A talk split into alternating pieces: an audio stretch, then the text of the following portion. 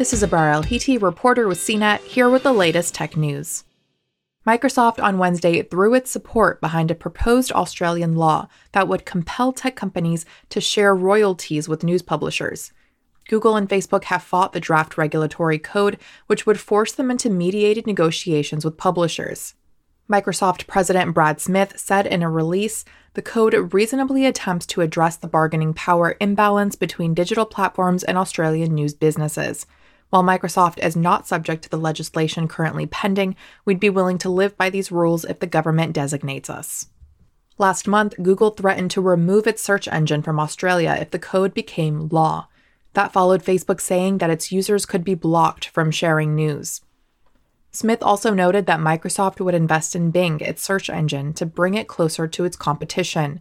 Google currently has 94% of the country's search market, according to industry data cited by Reuters. Google didn't respond directly to Microsoft's release, but the company has previously argued that the code would break the way its search works and run counter to the fundamental principle of the internet in its current form. For more of the latest tech news, visit cnet.com.